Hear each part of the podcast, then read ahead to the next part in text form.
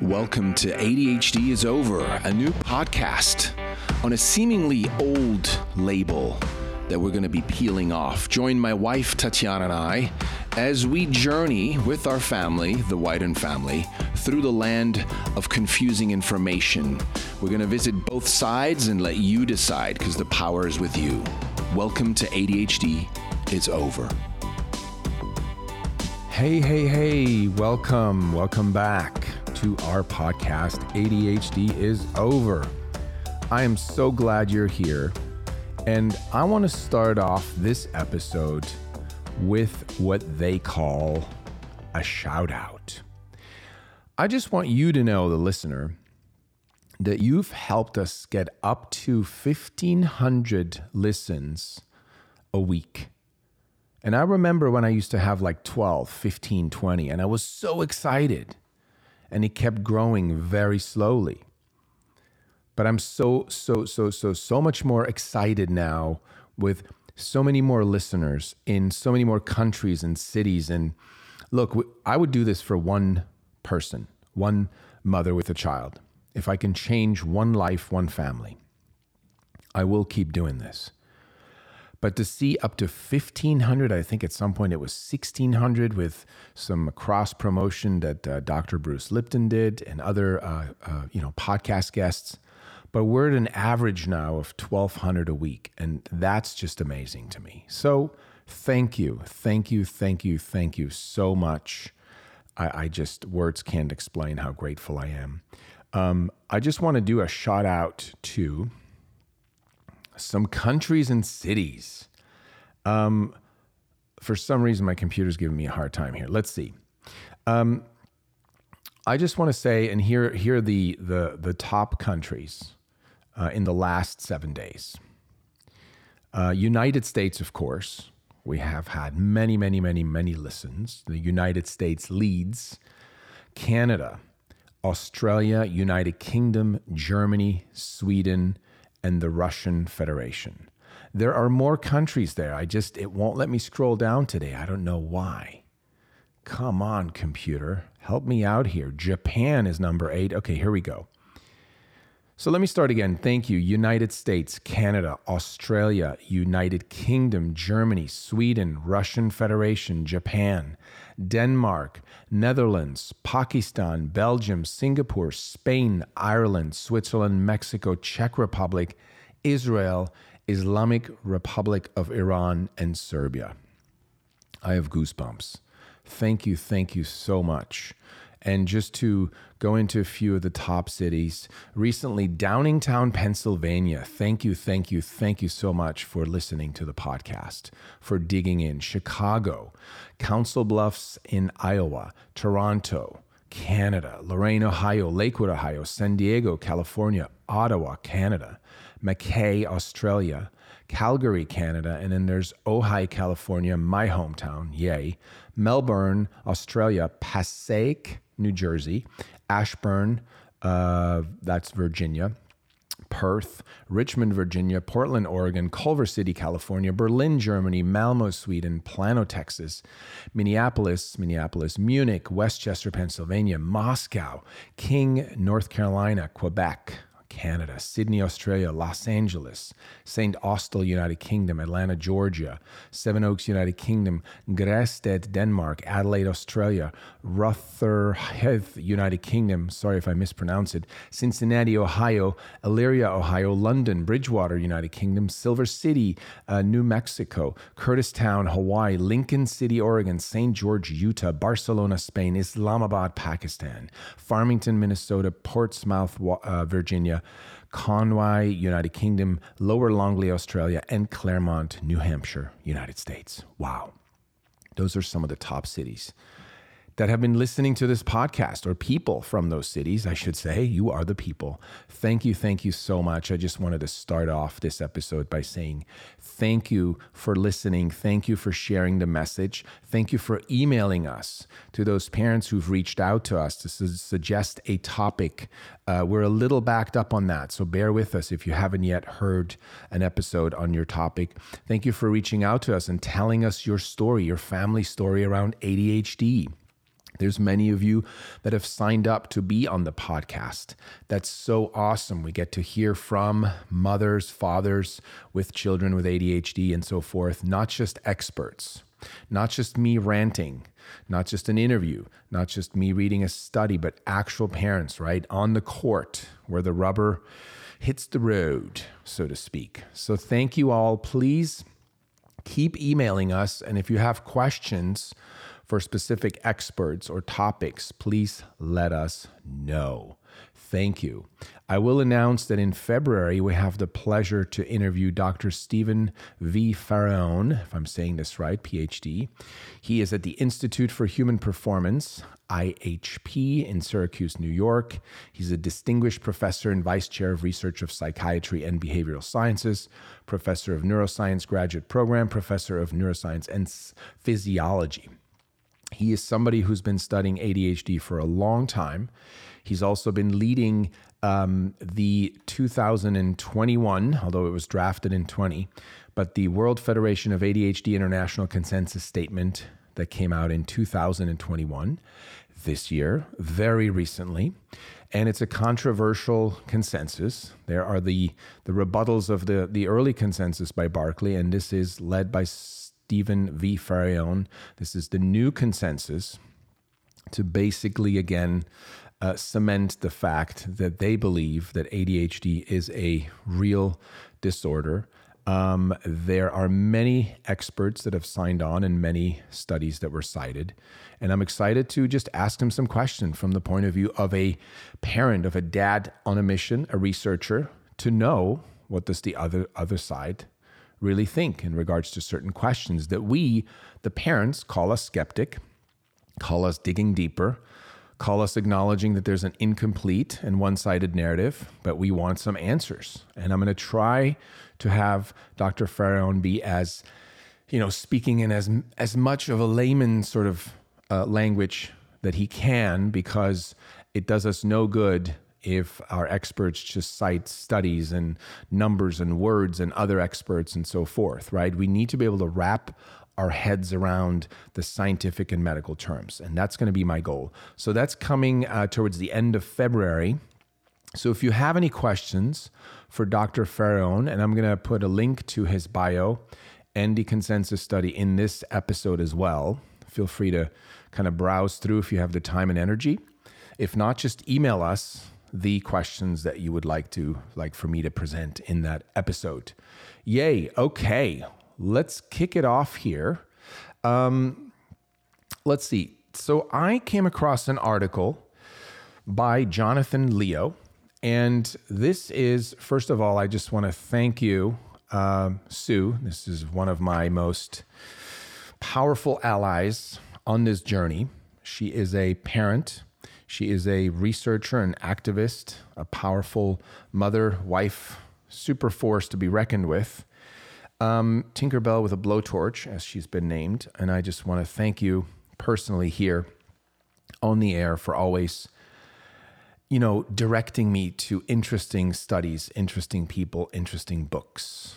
And so today I'm going to read an article that was published in 2000 in the Skeptic magazine, and I will try to get a hold of a PDF online that I can link to. I haven't been successful in doing so, but if for some reason the link is not in the show notes, just come back to the same episode and look for the show notes to be updated, right? So, because I want to make sure you can get a hold of that. So let's see, where do we start here? I just want to pull up one quick thing. And I'm doing this on the go. This episode is the most, I'm really excited. There's so many facts and so many details to this episode that I'm really going to try to keep it all together, keep it streamlined, right? And so Jonathan Leo, the author of this, I'm just going to read you what Wikipedia says here, one second here. So Jonathan Leo was a professor of anatomy at Lincoln Memorial University in Harrogate, Tennessee. He's currently an associate professor of anatomy at the Alabama College of Osteopathic Medicine. He has published articles critical of chemical and biological theories of mental illness. He's the former editor-in-chief of Ethical Human Psychology and Psychiatry. with Sami Timimi, who's been on our podcast already, who was the lead person in the rebuttal of Barkley's consensus in 2002. Sami Timimi, he also is the co-editor of the book Rethinking ADHD. And I'll link to that as well. So that's Jonathan Leo. This article is quite extensive, but I will say it is a fascinating article. And I'm going to try to kind of brush through perhaps some of the information that may sound scientific and crazy and too much to wrap your brain around. And I will try to slow down when the mic drops are in, right? So that you, the parent, can really take away some powerful information.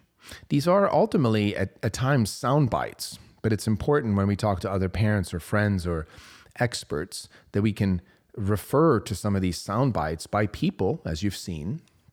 Jonathan Leo is a distinguished professor, researcher, and has published many articles and books, questioning, again, critical of chemical and biological theories of mental illness. Now, since we're all committed to helping our children, and I would hope that any expert around ADHD is committed to helping our children, it would make sense that we're critical of anything that sort of tries to be absolute, right? Sort of like, the science is in, shut up. Like some of these consensus statements come across and are perceived by a lot of the experts on our side. They're like, hey, here's the thing, dear parents, dear human beings, something I've been meaning to state for a long time, and this applies to COVID and it applies to ADHD, and there's a very interesting parallel. Here's why. I have a burning question deep in the center of my chest. And I'm going to start this around ADHD because this episode is not about COVID, but you can sort of copy paste it onto that. And here's the question. How come if we're really interested in helping our children to thrive in life, side note, how come there hasn't been, and there is not to this day, a well-balanced, respectful, all-inclusive, town hall type of open and televised, streamed, live debate between the two sides on the ADHD research? Each side given enough time over, days, to present their evidence in all areas such as genetics, chemical, biological theories, medication, behavioral theories, environmental influences, right? Trauma, stress. Both sides presenting their best studies, maturely and respectfully, constructively, because they're both there for the same goal, supposedly, both figuring out together where we stand on ADHD today. The cause and, I hate to use the word cure, but let's call it the cause and the cure, cause and treatment. How come that has not happened? I can't answer that for you. I can speculate. The only thing that has happened are these consensus that are thrown around. So one side will put up a consensus and say, this is it. The science is in, stop questioning it, stop being critical. Then the quote unquote critical side comes in and says, hold on, that's not what science is about. We need to keep asking the questions. If we truly say that we don't quite yet know the real cause or causes of ADHD, right? That is, by the way, true. And I'll tell you why. And when I say true, I take it with a grain of salt, which agency or top authority you believe, right? But in this case, I'm going to read you a statement. Here's the thing, and this is part of our ADHD diagnosis survival guide that's coming out next week.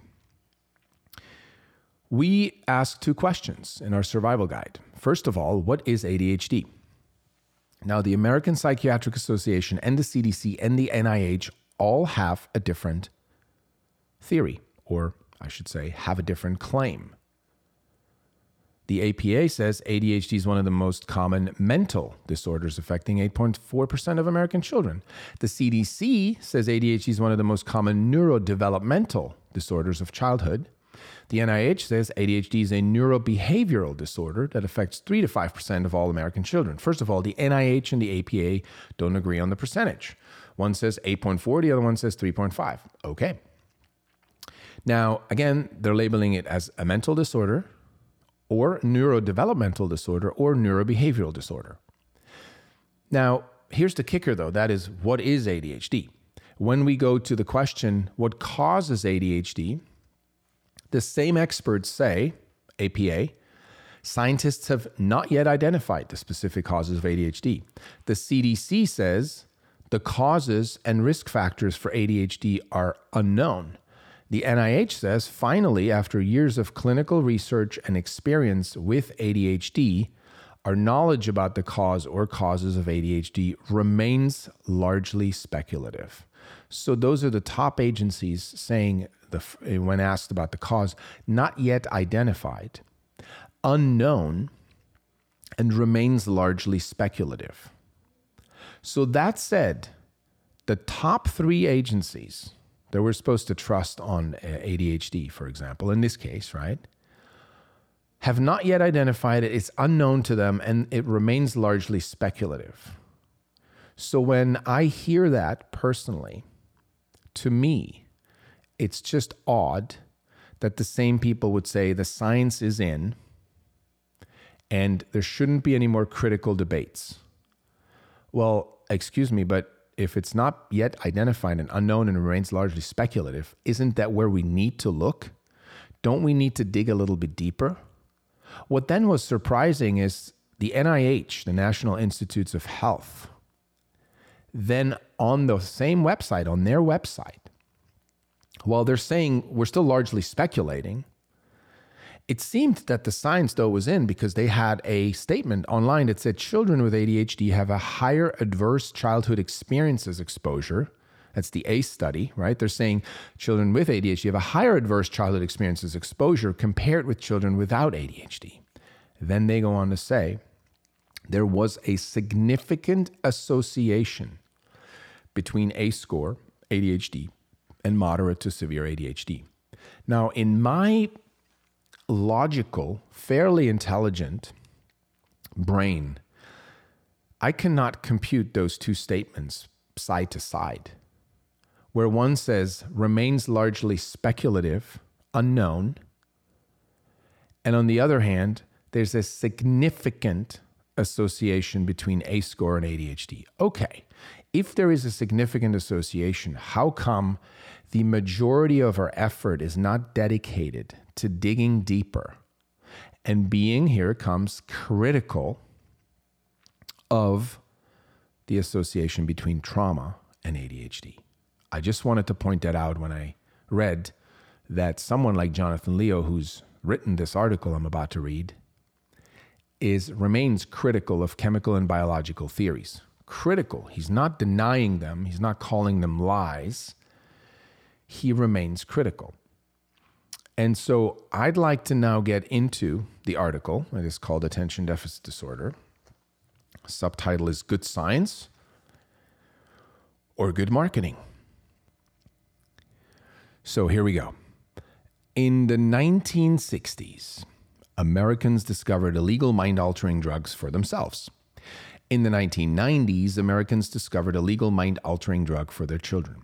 Although it is illegal drugs that draw the attention of the media and law enforcement agencies over the past decade, there has been a meteoric rise in the number of children under the guidance of a physician taking mind-altering drugs. The drug, Ritalin. This is at the time, just a reminder that this article was written in 2000. The drug was Ritalin. The most recent estimate is that somewhere between 3 to 5 million children in this country, in the U.S., are taking Ritalin or a similar type of drug. Furthermore, American children consume 90% of all the Ritalin produced worldwide. making this a unique aspect of American culture. Ritalin is the drug of choice for children who have been diagnosed with ADHD. It has now become acceptable to give children a drug to alter their personality and behavioral patterns in a specific situation, usually school. The acceptance of this practice, however, has more to do with marketing than science. In the past 10 years, millions of dollars have been spent by scientists to investigate the biological basis of ADHD. Likewise, at the same time, millions of dollars have been spent by the marketing departments of pharmaceutical companies to promote the use of drugs such as Ritalin. By comparing the success rate of the scientists on one hand and the marketing departments on the other, it is clear why medicating children has more to do with marketing than science. The scientific basis of ADHD is on shaky ground and very little progress has been made in the last decade. It is hard to pin down the ADHD experts on what they think is the most convincing scientific proof of this disorder. Instead of one very good study that proves their case, there are numerous marginal studies that individually have little significance. However, when these little pieces are piled high, it appears to some that significant understanding is at hand. The phrase, "this is one of the most studied pediatric conditions," appears frequently in the ADHD literature, but the major scientific evidence for ADHD is that hyperactive children can be helped, at least in the short run, by taking Ritalin, a pill that increases a neurotransmitter called dopamine. So the argument goes, if we know that Ritalin both increases dopamine levels and subdues hyperactive children, then the original hyperactivity must have been due to a dearth of dopamine. This line of reasoning is flawed. We do not use a parallel argument to explain the effects of other drugs such as an aspirin. Aspirin relieves headaches, but that doesn't mean that a shortage of aspirin caused the headache. ADHD may be one of the most extensively studied pediatric conditions, yet there is still no proof of any underlying neuropathology. In 1990, when he examined adult brains. Let me just see here. Make sure I have the right page, it seems. Ask a psychiatrist to explain ADHD and Ritalin, and he will most likely recite the diabetes analogy, which goes something like this. ADHD is like diabetes in that both are due to a shortage of a chemical in the body. Diabetics are short of insulin, a condition that causes their blood sugar level to increase. This condition is helped by administering insulin, which brings the blood sugar level down. Makes sense, right? The child with ADHD has a shortage of dopamine, which leads to impulsive behavior. By administering Ritalin, we can increase the dopamine levels and normalize the child. So goes the theory. The problem with this analogy is that while for diabetes, a blood test can be implemented to detect abnormal glucose levels, for ADHD, no such biological test exists to detect decreased dopamine levels. For diabetes, too, insulin can be administered, the blood test repeated, and the effect of the drug measured. We cannot measure the effect of Ritalin in this way. Recently, parents who have been concerned with Ritalin affecting their child's growth have withheld the drug on vacations and during summer holidays. This is even referred to as a drug holiday. Clearly, there is no room in the diabetes analogy for a drug holiday because diabetics cannot stop taking their insulin whenever they feel like it. And I love this line that Jonathan Leo adds here. Any scientist with a modicum of critical thinking skills can see that the diabetes analogy is not valid. But man, does it get used a lot. I still hear it a lot. Now, here's another one we often hear. He gets to this. Psychiatrists frequently use the diabetes analogy to explain any mental illness. The ADHD proponents also have their own unique analogy, eyeglasses. According to the National Institutes of Mental Health, parents and teachers can help children view their medication in a positive way. Compare the pills to eyeglasses. Explain that their medicine is simply a tool to help them focus and pay attention. The problem with the eyeglass analogy is that comparing Ritalin to eyeglasses is like comparing a lightning bolt to a flashlight, says Jonathan Leo. Now check this out. A lot of parents have asked us in the past, I know there's no, medical test, biological test to really, really prove that ADHD is real. But what about brain scans? Okay, let's continue. Jonathan Leo titles this section, Brain Scans or Scams. The holy grail for ADHD research is to find a diagnostic test that a physician could use to determine if a patient actually has ADHD. That's the holy grail. No one's gotten there yet. FYI. For years, scientists have sought a legitimate biological marker to lend credence to the ADHD diagnosis. The current trend is to use PET, positron emission tomography, scans to compare the brains of ADHD children with the brains of normal children. Dr. Alan Zametkin, a leader in the effort to show some biological abnormalities in the brain of ADHD children, is often cited in Ritalin advertising literature. He has conducted two major brain scan studies in which he compares ADHD patients to controls. The first study was in 1990 when he examined adult brains. This study received considerable press attention because, in the words of Zametkin himself, Zametkin et al. Published a study showing for the first time definite and quantifiable central neurophysiological differences, that's the key word, between ADHD adults and normal adults. One problem with the Zametkin study was that while there was an 8% difference in glucose metabolism, there was no difference in outcome on a continuous performance test.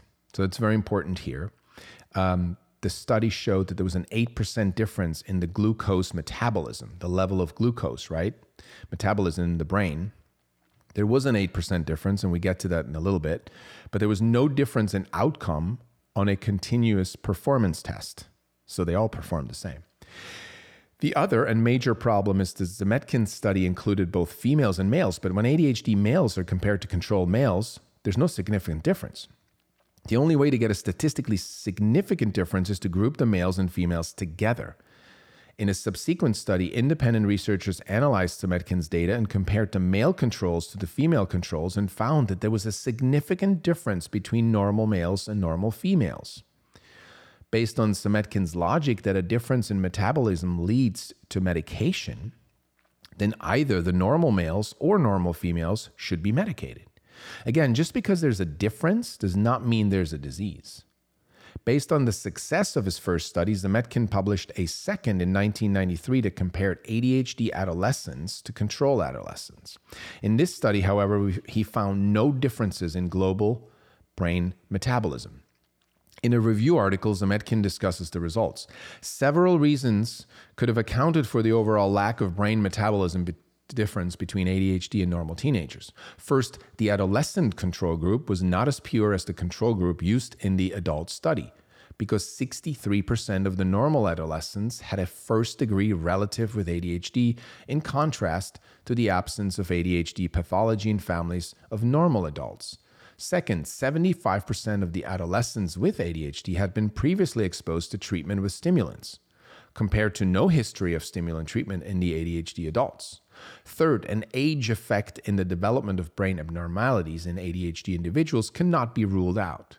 One of the possibilities that Zametkin seems to ignore is that his findings actually show that there is no biological difference between ADHD and control brains. That's important. It is astonishing that he does not even consider this possibility, at least in print. Despite the negative findings of this second study, the ADHD marketing forces have taken the PET scan research and presented it to the general public as if there were evidence of a neurobiological disorder. CHADD, Children and Adults with Attention Deficit Disorder, is a national organization that promotes the concept that ADHD is a neurobiological disorder, and it has received close to $1 million from the drug companies that manufacture Ritalin. This is by 2000. This is now 21 years later. Wonder if that figure has gone up substantially. And we'll report on that soon. They use the brain scan picture in Figure 1 to show that ADHD is a neurobiological disorder. Now, just so you know, I'm holding this Figure 1, and I'll get there in a minute, and I'll explain that to you. It's a very simple comparison. To the non-scientist, it seems as if the brain scan research has revealed some underlying biological deficit. But this is misleading. The advertisement could also be used to describe the difference between the sexes. And we'll get into that in a little bit. The brain scan literature is probably the best example of the very weak science, but the very strong marketing forces behind the push to medicate children. Compare two publications. If literature on ADHD is requested from the National Institute of Mental Health, they will send a pamphlet entitled Attention Deficit Hyperactivity Disorder. This pamphlet is clearly designed for parents who's considering putting their child on Ritalin. Under the causes of ADHD, there's the following statement. This was back in 2000. They are finding more and more evidence that ADHD does not stem from the home environment, but from biological causes. When you think about it, there's no clear relationship between home life and ADHD. Not all children from unstable or dysfunctional homes have ADHD. That's the National Institute of Mental Health. The ADHD marketing literature is filled with statements like this, but the ADHD professional literature is considerably more equivocating. In 1998, for example, there was a National Institute of Mental Health consensus conference on ADHD, and its final report contained these cautionary statements. And you've heard me state this before. We don't have an independent valid test for ADHD. Further research is necessary to firmly establish ADHD as a brain disorder. Existing studies come to conflicting conclusions as to whether the use of psychostimulants increases or decreases the risk of abuse. And finally, after years of clinical research and experience with ADHD, our knowledge about the cause or causes of ADHD remain largely speculative. Sound familiar? Remain largely speculative. That's the National Institute of Health quote that's in our deck that will be released next week. Remaining largely speculative. But on the same website, again, you've read it up there, what I just read, to saying that they're finding that ADHD does not stem from the home environment, but from biological causes. And then the next paragraph, somewhere on the same page, saying, we're still largely speculating. Interesting. How many parents who are considering putting their children on Ritalin or Ritalin-like drugs have seen this paper? Right? I suspect, and so did Jonathan Leo, the answer is close to zero. I never heard of it. I'd never dug that deep. All right. He continues to say, show me the evidence. It's like Jerry Maguire and show me the money. It wasn't Jerry Maguire. It was Cuba Gooding Jr. Anyway, show me the evidence. The superficiality of the scientific evidence for ADHD is most obvious in the writings of the ADHD experts themselves. As an example, consider Russell Barkley, and you've heard me talk about him before. He led the 2000 consensus, pro-label, pro-medication, pro-disorder. As an example, consider Russell Barkley, who wrote a major review article in Scientific American entitled Attention Deficit Hyperactivity Disorder. One would think that a review article in such a highly regarded popular journal of science would present the most powerful data available, yet Barkley's evidence in support of a biological link to ADHD is minimal. In fact, the author admits, no one knows the direct and immediate causes of the difficulties experienced by children with ADHD, although advances in neurological imaging techniques and genetics promise to clarify this issue over the next 5 years. We are still waiting, writes Jonathan Leo. That was in 2000, and we are still waiting in 2021. Perhaps that is why, again and again, the pro-label, pro-meds, pro-disorder side continues to publish these consensus, an attempt to, through words on a paper, solidify their, or to make up for their lack of evidence. I don't know. Jonathan Leo continues, Barkley's statement sums up both the science and the philosophy of the ADHD movement and should be quoted on the front of every National Institute of Mental Health brochure describing ADHD, but it's not. Here's a bald admission that we do not understand the scientific basis for this so-called disease. It is also interesting that Barkley is one of the biggest proponents of Ritalin. His resolution to this paradox is to speculate that science will catch up with the drug. Dr. Peter Bregan, a doctor and author, and he was also on our podcast, wonderful man I got to interview, He does not believe in medicating children with Ritalin, and he's been accused by Barkley of violating the Hippocratic Oath. Now, the fact that a leader of the push to medicate children, Barkley, who admits we do not understand this disease, accuses a skeptical doctor of ethical impropriety, right? Dr. Bregan says more about the Ritalin movement than Barkley's review article. Now, I want to get into the brain scan image that that was mentioned earlier. This is very important for you parents because there are now these ADHD expert salesmen out there, and the Amen Clinic is another one. Dr. Daniel Amen, who's written books on ADHD, Healing ADHD, I think is one of them. And I had the fortune to interview his staff and be diagnosed by them and go to one of the clinics in Orange County. Lovely people. But here's the thing. This is how it's presented to parents. These are the marketing materials. So there's two scans. On the left, we see a non-ADHD adult brain scan. On the right, there's an ADHD adult. The non-ADHD adult scan has a lot more activity. There's more colors. There's more areas that are lit up. The ADHD adult, the scan has less areas lit up. It's less colorful. It's less lit up. So just so you know the difference, since this is an audio medium, you can't see it. The non-ADHD adult, in the scan, they're trying to prove that there's more activity, right?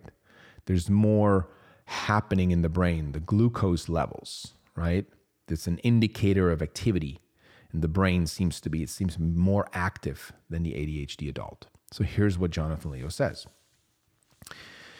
An example of the brain scan comparison used in marketing literature that allegedly proves that ADHD has a biological basis.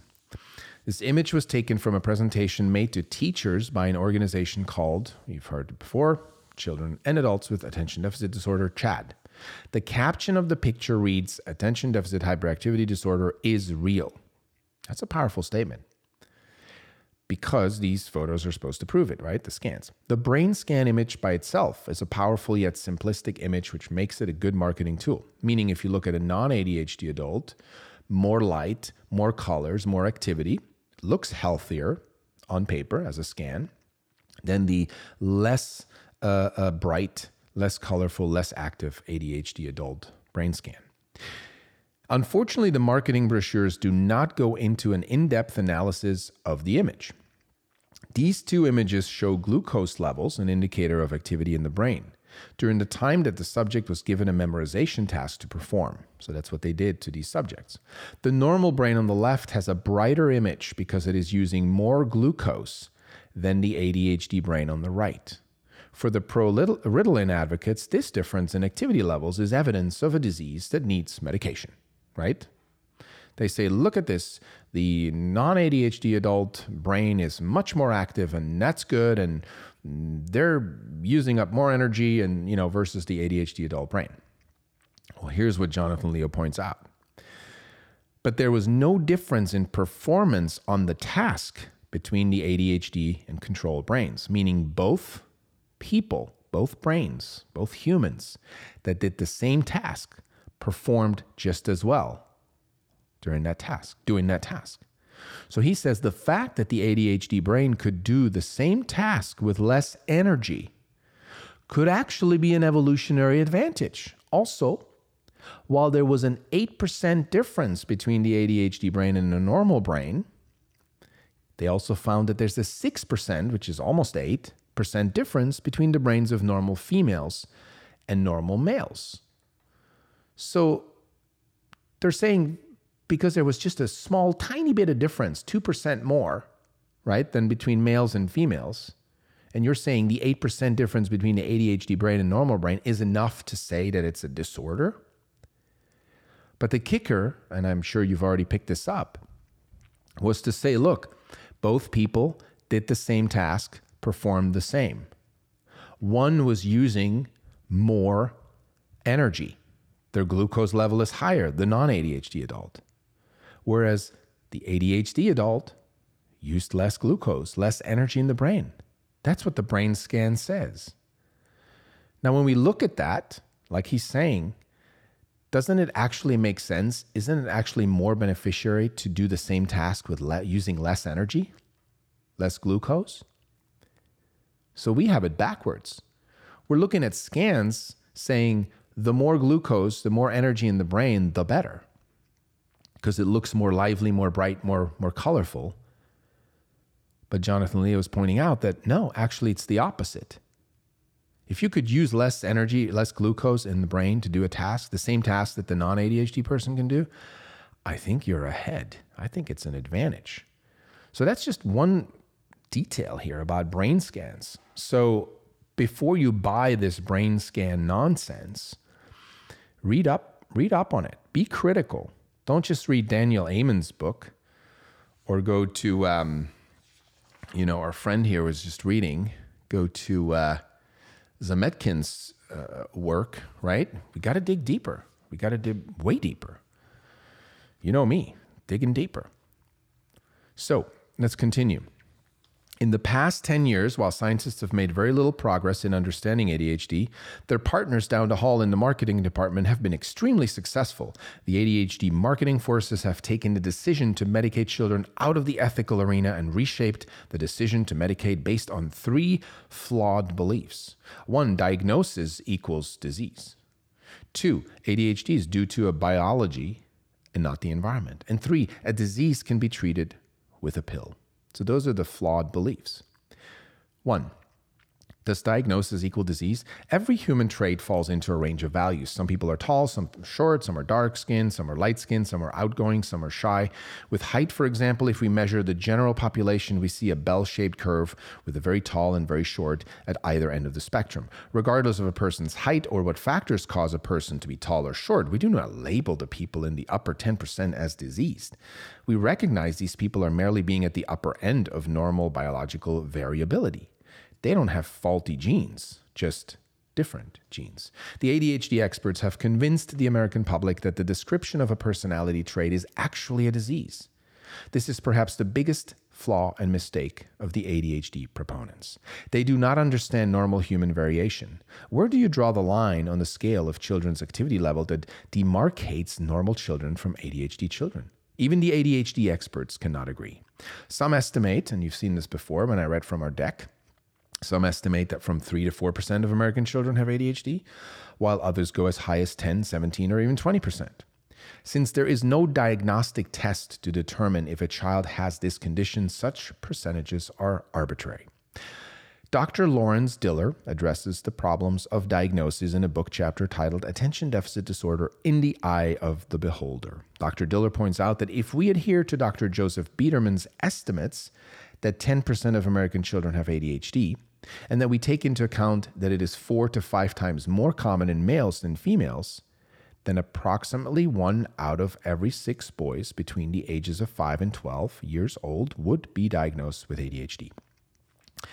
The problem is that in one school, family, or doctor's office, these children would have a disease. But in another school, family, or doctor's office, these children would not have a disease. Of all the variables that go into making a diagnosis of ADHD, science is the least important. It should strike the skeptical reader as odd that 5 to 10% of American children have ADHD, whereas in England, only 0.03% of their children have the disease. This discrepancy highlights the shortcomings of the science of ADHD. Even if scientists are successful in developing a diagnostic test that shows 10% of the children in this country have a different biochemical makeup or different activity levels in the brain, or even a genetic difference, how do we as a society respond to this? Do we say that they have a disease, or do we change the environment? ADHD proponents opt for the former and prescribe Ritalin as a treatment. 2, genes or environment. In the past decade, research on ADHD has leaned towards a possible genetic component. One hears in the media talk of finding the gene for ADHD. This is the grand oversimplification of the interplay between genes and the environment, but administering mind-altering drugs to children is easier to rationalize if the pill is nothing more than a way to correct a neurotransmitter deficit caused by faulty genes. In Dr. Alan Zametkin's paper in the Journal of the American Medical Association, for example, he states, is there a particular gene linked to the disorder? ? To even seriously consider that ADHD is due to a single gene goes against everything that science know about genes and behavior.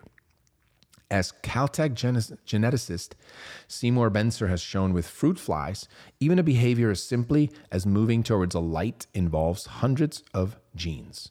A child's brain is enormously more complicated than the brain of a fruit fly, so to postulate that the ability to sit still in a classroom is due to a single gene or even a small cohort of genes seems preposterous.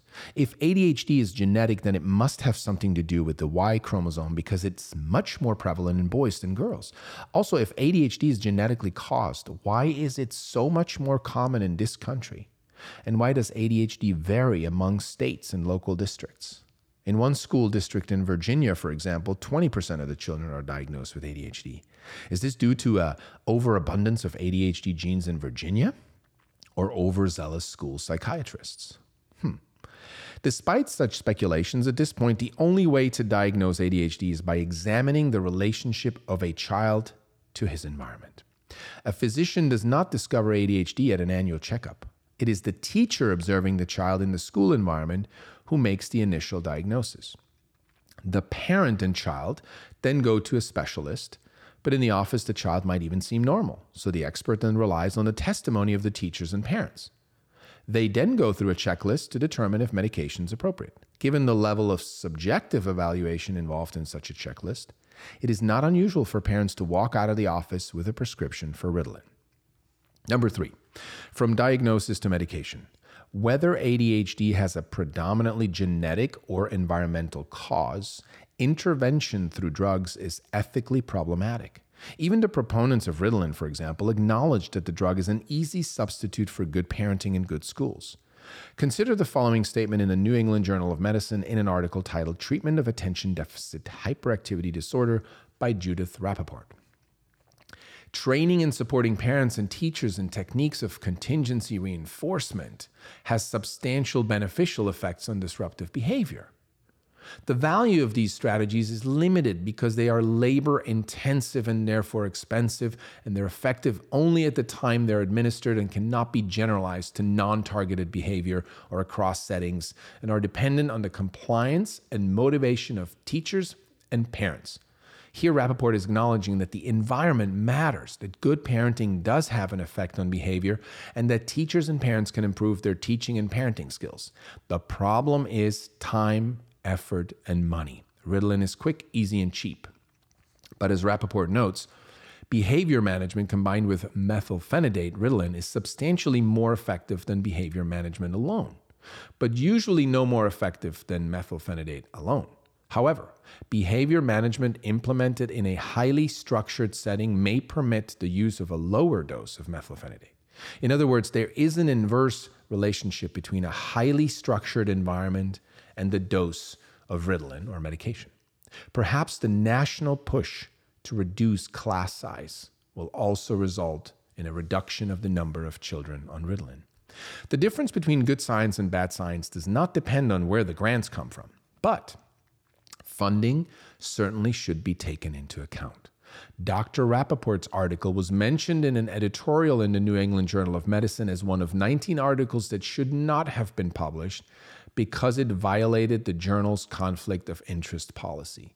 One of the authors of the article received a grant from Celgene, a company that is developing a drug to treat ADHD. By the way, this sort of conflict of interest is very common among the pro-meds, pro-label, pro-disorder side, and we're going to explore that as well with our guest, Dr. Farahone, because he also has gotten thousands and thousands of dollars from pharmaceutical companies, and we're going to just have an honest discussion with him around that to see if that's not a conflict of interest and what he thinks of that, right? But that's in February. Anyway, let's continue. Who cares about science? When you talk to the parents of children taking Ritalin, they typically rave about the success of the drug. To put it simply, this stuff works. Who cares about all the scientific arguments concerning etiology, neurochemistry, and the pharmacological mechanism of treatment? If school performance is enhanced, who cares about science? Of course, since amphetamines were first discovered, it has been known that they increase performance. The marketing of Ritalin has made it hard for physicians who do not believe in it to withhold prescriptions. What is a doctor's response to a parent who says, my little boy's a monster without his Ritalin. We've tried everything and nothing works. Our lives are in complete disarray. He's about to get kicked out of school. I can't afford private tutors and homeschooling. Our family life is in turmoil. But when we put him on Ritalin, I'm telling you, it is a miracle. He calms down, he does well in school, and our home life is blissful. If you don't believe in Ritalin, show me what I can do to replace Ritalin and still have a relatively normal life. This is a very real cry of anguish, and a sympathetic doctor is going to want to assist the family. But a concerned and knowledgeable doctor also knows that 1, parents have faced this dilemma for years. 2, a Ritalin Band-Aid would help only in the short run. 3, it would be more appropriate to recommend a family counselor for the long run. 4, in the world of managed care, a pill is easier and cheaper. And 5, if the parents don't get a prescription here, they will get it someplace else. The fact that Ritalin is a uniquely American response to this dilemma raises several questions about the direction our society is going. It is very hard for an individual doctor who does not believe in medicating children to go against the grain. What needs to happen is that the American medical community needs to address a tough question. Are we treating a disease, or are we handing out a performance-enhancing pill to put a temporary patch over other problems in our society? If we are just handing out a temporary patch, then let's call it that, and not a neurobiological deficit. This is especially problematic because we do not know the long-term effects of the drug. In her interview article in 1999, Judith Rappaport says, important questions regarding the occurrence of tics, drug doses, and the effects of long-term therapy remain unanswered. Again, Rappaport is considered one of the ADHD experts, the top, and she said this only 1 year ago. This is in 1999. There's also the dilemma for parents who do not want their children labeled with ADHD, yet are under pressure from the school district to have their children evaluated. No one disagrees that a child on Ritalin is easier to control. This is about the only fact that the ADHD scientists have proved. However, there are other ways to make it easier for teachers to control children. The most obvious being fewer children in the classroom. For instance, Dr. Howard Gardner believes that schools today are too dependent on numbers and words and need to spend more time on the arts, music, and physical education.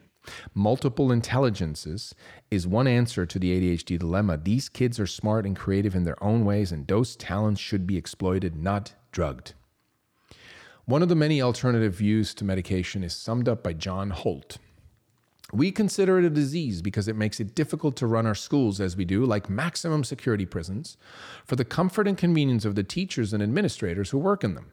Given the fact that some children are more energetic and active than others, might it not be easier, more healthy, and more humane to deal with this fact by giving them more time and scope to make use of and work off their energy?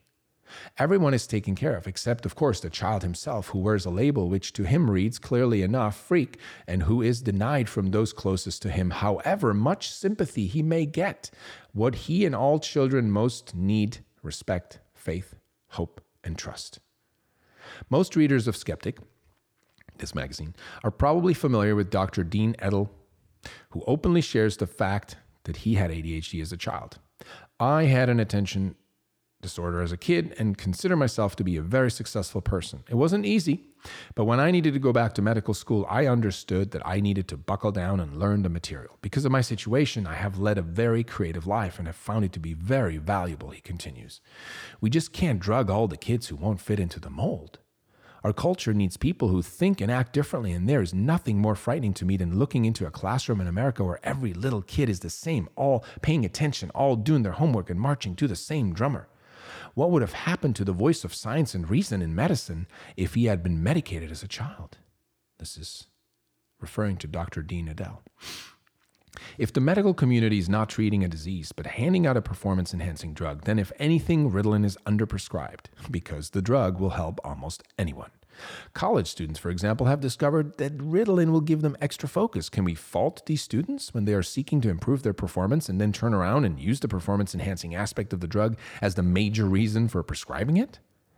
Clearly, we have a disconnect between the science of ADHD and the art of behavioral modification with drugs.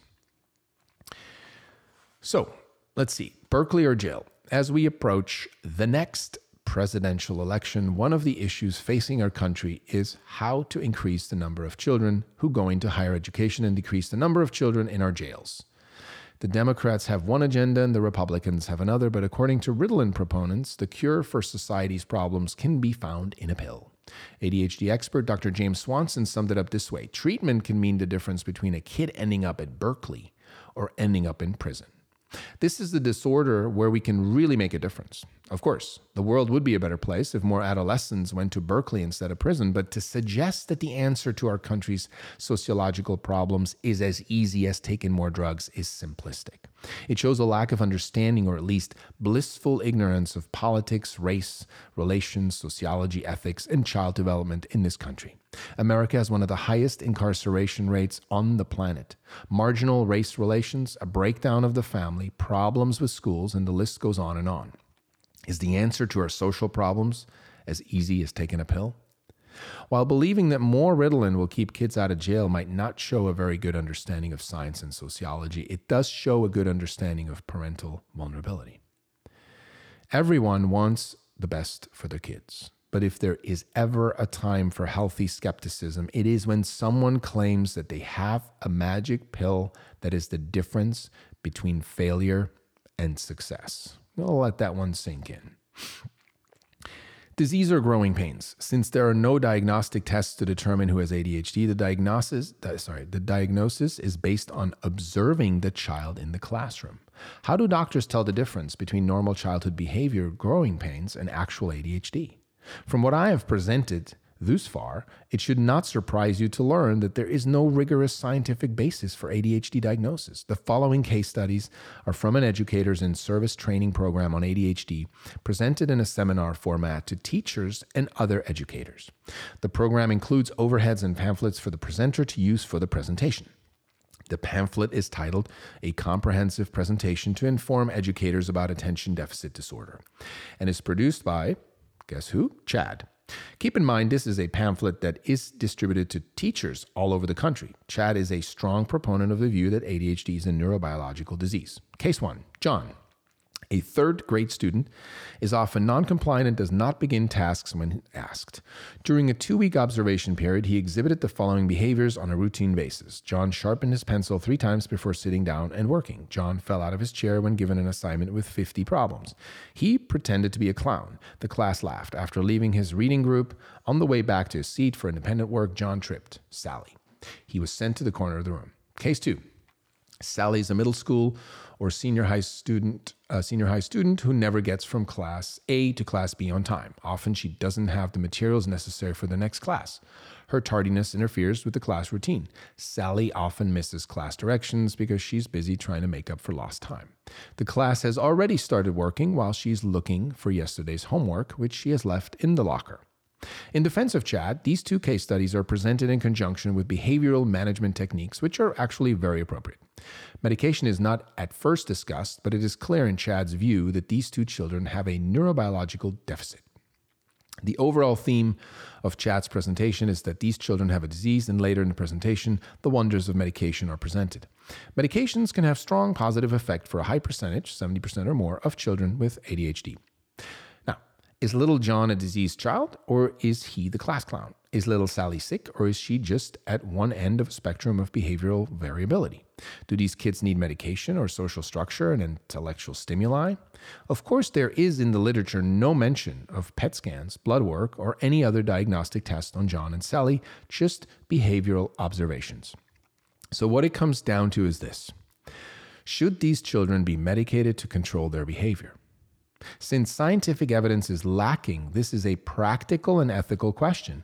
More and more physicians and scientists have publicly questioned whether the Ritalin proponents have misused science and overlooked ethics in the marketing of ADHD. It is time for the bioethical departments of medical schools to participate in this debate. So far, the idea of normalizing children with medication has eluded their radar. The pro-Ritalin advocates are considering gene manipulation in the womb for children who fall in the upper 10% of activity levels, yet the bioethicists seem more concerned with the ethics of genetically altering tomatoes and fruit flies. They ignore this problem at their peril. We can only hope that the groundswell for a more rational view of childhood will gain ascendancy before the technology of genetically altering John, Sally, and 10% of the next generation is available. The future for children with ADHD. It will be interesting to see what happens in the next millennium if we follow the Ritalin movement's philosophy and its view of child development. Continuing the diabetes analogy, currently diabetics need to take a drug, but in the future these patients will probably be treated with gene therapy. By altering diabetics' genetic makeup, they will be disease-free and never need to take medication again. If we believe that ADHD is a disease like diabetes, what will we do with the 5 to 10% of children in this country who have been diagnosed with ADHD? If one agrees with the Ritalin proponents, the gene therapy for a large portion of the children in this country would be a viable option. Consider Alan Zametkin's closing remark in his previously mentioned article in a discussion on the future of ADHD research. Can pharmacological or gene manipulations lead to a cure? Contemplating gene therapy for children by people who cannot agree on how many children have the disease is alarming. Nobel laureate Sir Peter Medawar addresses the question of genetic engineering for humans. He says, the moral political answer is that no such regimen of genetic improvement could be practiced within the framework of a society that respects the rights of individuals. He also notes, it is the great glory, as it is also the great threat of science, that everything which is in principle possible can be done if the intention to do it is sufficiently resolute. Scientists may exult in the glory, but in the middle of the 20th century, the reaction of ordinary people is more often to cower at the threat. Even if science does show a mechanistic or a biological basis for this variable personality trait, as a society we still face an important value judgment. If our schools are likely pegboards designed for round holes and 10% of the pegs are square, then we have two choices. Either we must change the pegboard, the environment, which requires time and money to accommodate more of the pegs, or we can chisel away at the 10% of square pegs, children with problems sitting still, so that they fit into the round holes. In the past several years, pro-Ritalin advocates have had nothing but disregard at best and contempt at worst for anybody who is skeptical or concerned about the rising use of Ritalin in this country.